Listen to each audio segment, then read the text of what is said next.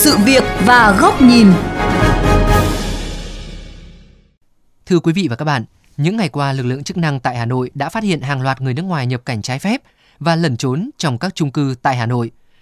Điều này đang cho thấy lỗ hổng quản lý rất lớn về các quy định phòng dịch, khai báo thông tin dịch tễ, tạm trú tại các khu chung cư. Nhiều người vì món lợi nhỏ trước mắt mà bỏ qua lợi ích cộng đồng, sẵn sàng vẽ đường cho dịch bệnh xâm nhập vào nước ta. Đây cũng là nội dung được đề cập trong chuyên mục Sự việc và góc nhìn hôm nay.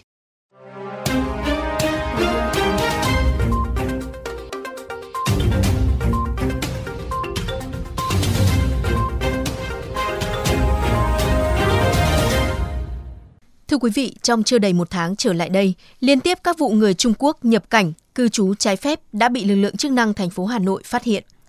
Cụ thể, ngày 20 tháng 4, 17 người Trung Quốc nhập cảnh trái phép bị phát hiện tại một số căn hộ ở quận Thanh Xuân.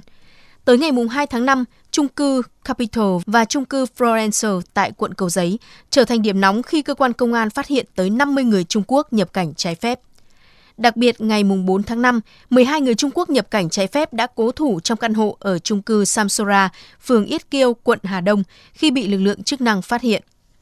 Đáng chú ý, điểm chung các vụ việc là đều có sự tham gia tiếp tay của một số cá nhân người Việt Nam, từ việc đưa đón người Trung Quốc nhập cảnh trái phép cho đến khâu đứng tên thuê nhà.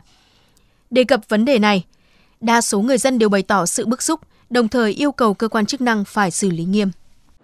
Có lòng tham nên là họ không ý thức được cái việc nguy hiểm của cái dịch đấy. Vì thực ra những cái nhập cảnh như vậy thì họ trốn thì họ đâu có phải là đi qua cái cửa khẩu của mình đâu, mà họ toàn là đi đường tiểu ngạch. Cái đấy là cũng do là người dân mình dẫn dắt người ta đưa.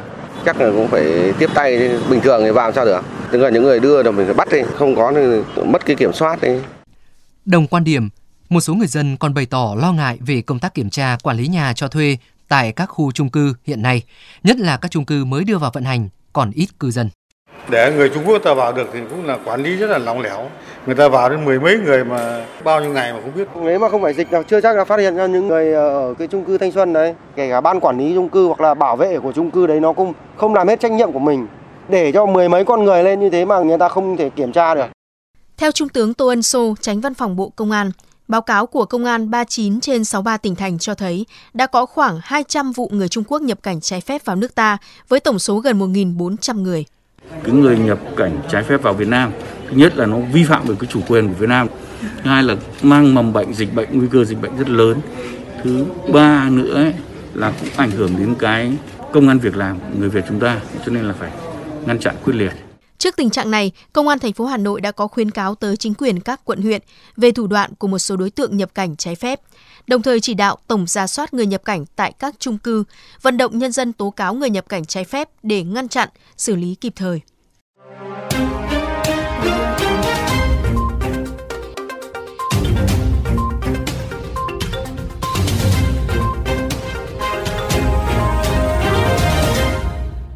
Các bạn thính giả thân mến, trao đổi cùng với kênh VOV Giao thông, Phó Giáo sư Tiến sĩ Trịnh Hòa Bình, Hội Xã hội học Việt Nam khẳng định, hành vi tiếp tay cho người nước ngoài nhập cảnh cư trú bất hợp pháp đã gây ảnh hưởng tiêu cực tới các nỗ lực phòng chống dịch bệnh của Việt Nam.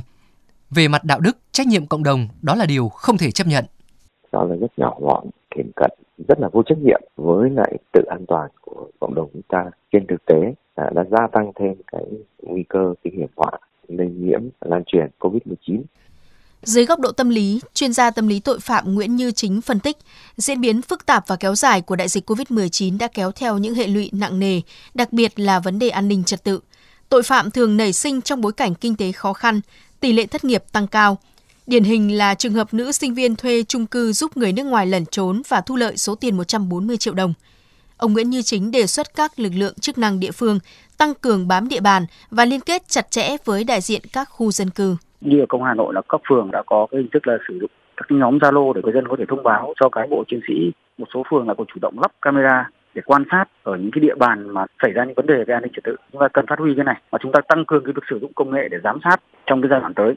Trong khi đó, luật sư Đặng Văn Cường, trưởng văn phòng luật chính pháp cho biết, hiện nay những trường hợp nhập cảnh, tổ chức môi giới cho người khác nhập cảnh cư trú bất hợp pháp tại Việt Nam sẽ được xử lý theo luật xuất cảnh, nhập cảnh, quá cảnh cư trú của người nước ngoài tại Việt Nam sửa đổi năm 2019. Bộ luật hình sự năm 2015 sửa đổi bổ sung năm 2017, Nghị định số 67 năm 2013 về xử phạt hành chính trong lĩnh vực an ninh trật tự và đặc biệt là các quy định về phòng chống dịch COVID-19. Tùy vào tính chất, mức độ thì những hành vi này có thể bị xử phạt hành chính hoặc bị truy cứu trách nhiệm hình sự, phạt tù lên tới 15 năm. Tuy nhiên, thực tế cho thấy các quy định về quản lý dân cư tại các khu chung cư có tính chất tự quản, các khu công nghiệp cao có vốn đầu tư nước ngoài còn có không ít những kẽ hở, dẫn tới việc các đối tượng lợi dụng để thực hiện hành vi môi giới tổ chức cho người nước ngoài nhập cảnh cư trú bất hợp pháp.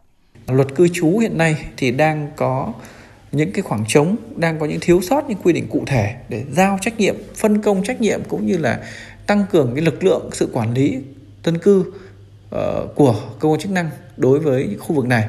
Nguyên nhân thứ hai nữa là những cái khu chung cư thì rất nhiều người đầu tư để cho thuê, đặc biệt là có những cái khu vực, có những tòa nhà là chủ yếu là cho người nước ngoài thuê. Cho nên là những người cho thuê thì thiếu hiểu biết pháp luật cũng như là vì lợi ích mà có thể bất chấp cho cả những đối tượng không có đủ giấy tờ, điều kiện hợp lệ.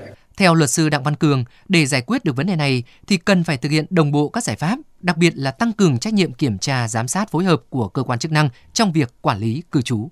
Cần phải tuyên truyền, phổ biến, nâng cao ý thức trách nhiệm của những cái chủ căn hộ, những cái đơn vị cho thuê để tránh trường hợp là những đơn vị cho thuê là không tuân thủ quy định về cái việc là cho thuê nhà với người nước ngoài và thiếu sự quản lý, dẫn đến việc các đối tượng có thể lợi dụng để thực hiện cái việc thuê nhà rồi cư trú bất hợp pháp. Cần tăng cường kiểm soát đường mòn lối mở, những khu vực hiểm yếu, những khu vực mà các đối tượng có thể lợi dụng để nhập cảnh trái phép. Những hành vi vi phạm cần phải xử lý nghiêm minh bằng các chế tài của pháp luật.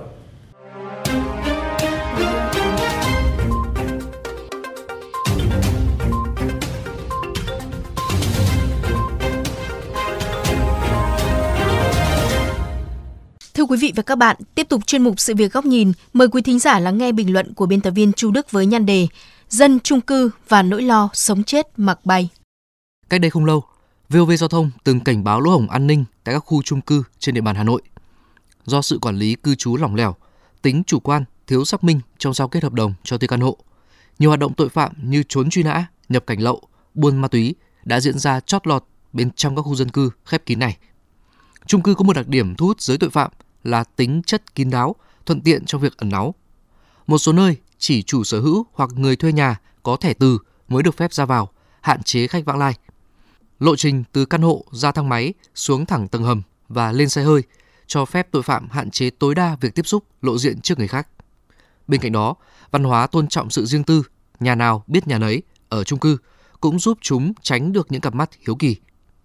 Trong bối cảnh chung cư bùng nổ ở các đô thị, mỗi tòa nhà mọc lên, công tác quản lý nhân khẩu ở xã, phường tại địa bàn đó phải gánh thêm hàng nghìn con người. Kéo theo đó là hoạt động và giao tiếp xã hội phức tạp, nảy sinh các vấn đề an ninh trật tự.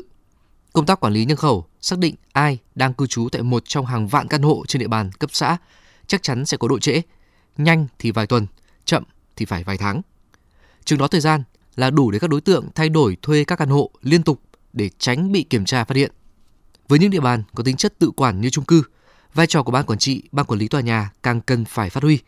Thế nhưng, thế khó của không ít cư dân chung cư hiện nay lại nằm ở cơ cấu tổ chức hết sức phập phù, sự liên kết và tính trách nhiệm rất thấp giữa các đơn vị này.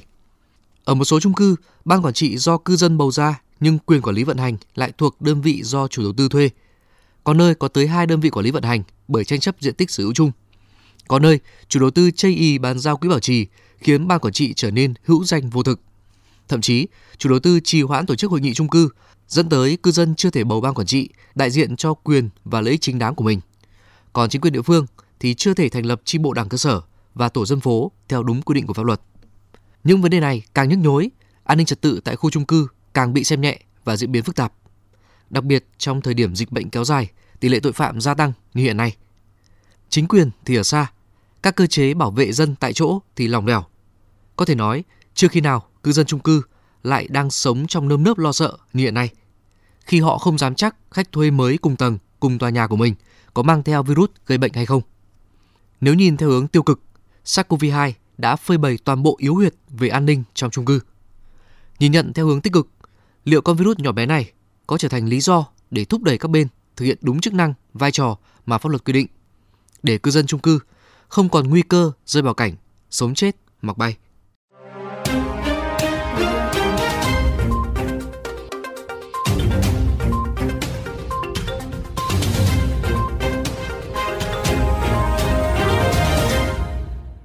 Thưa quý vị, nội dung vừa rồi đã khép lại chuyên mục Sự việc và Góc nhìn ngày hôm nay. Quý thính giả có thể nghe lại chuyên mục này trên website vovgiaothong.vn.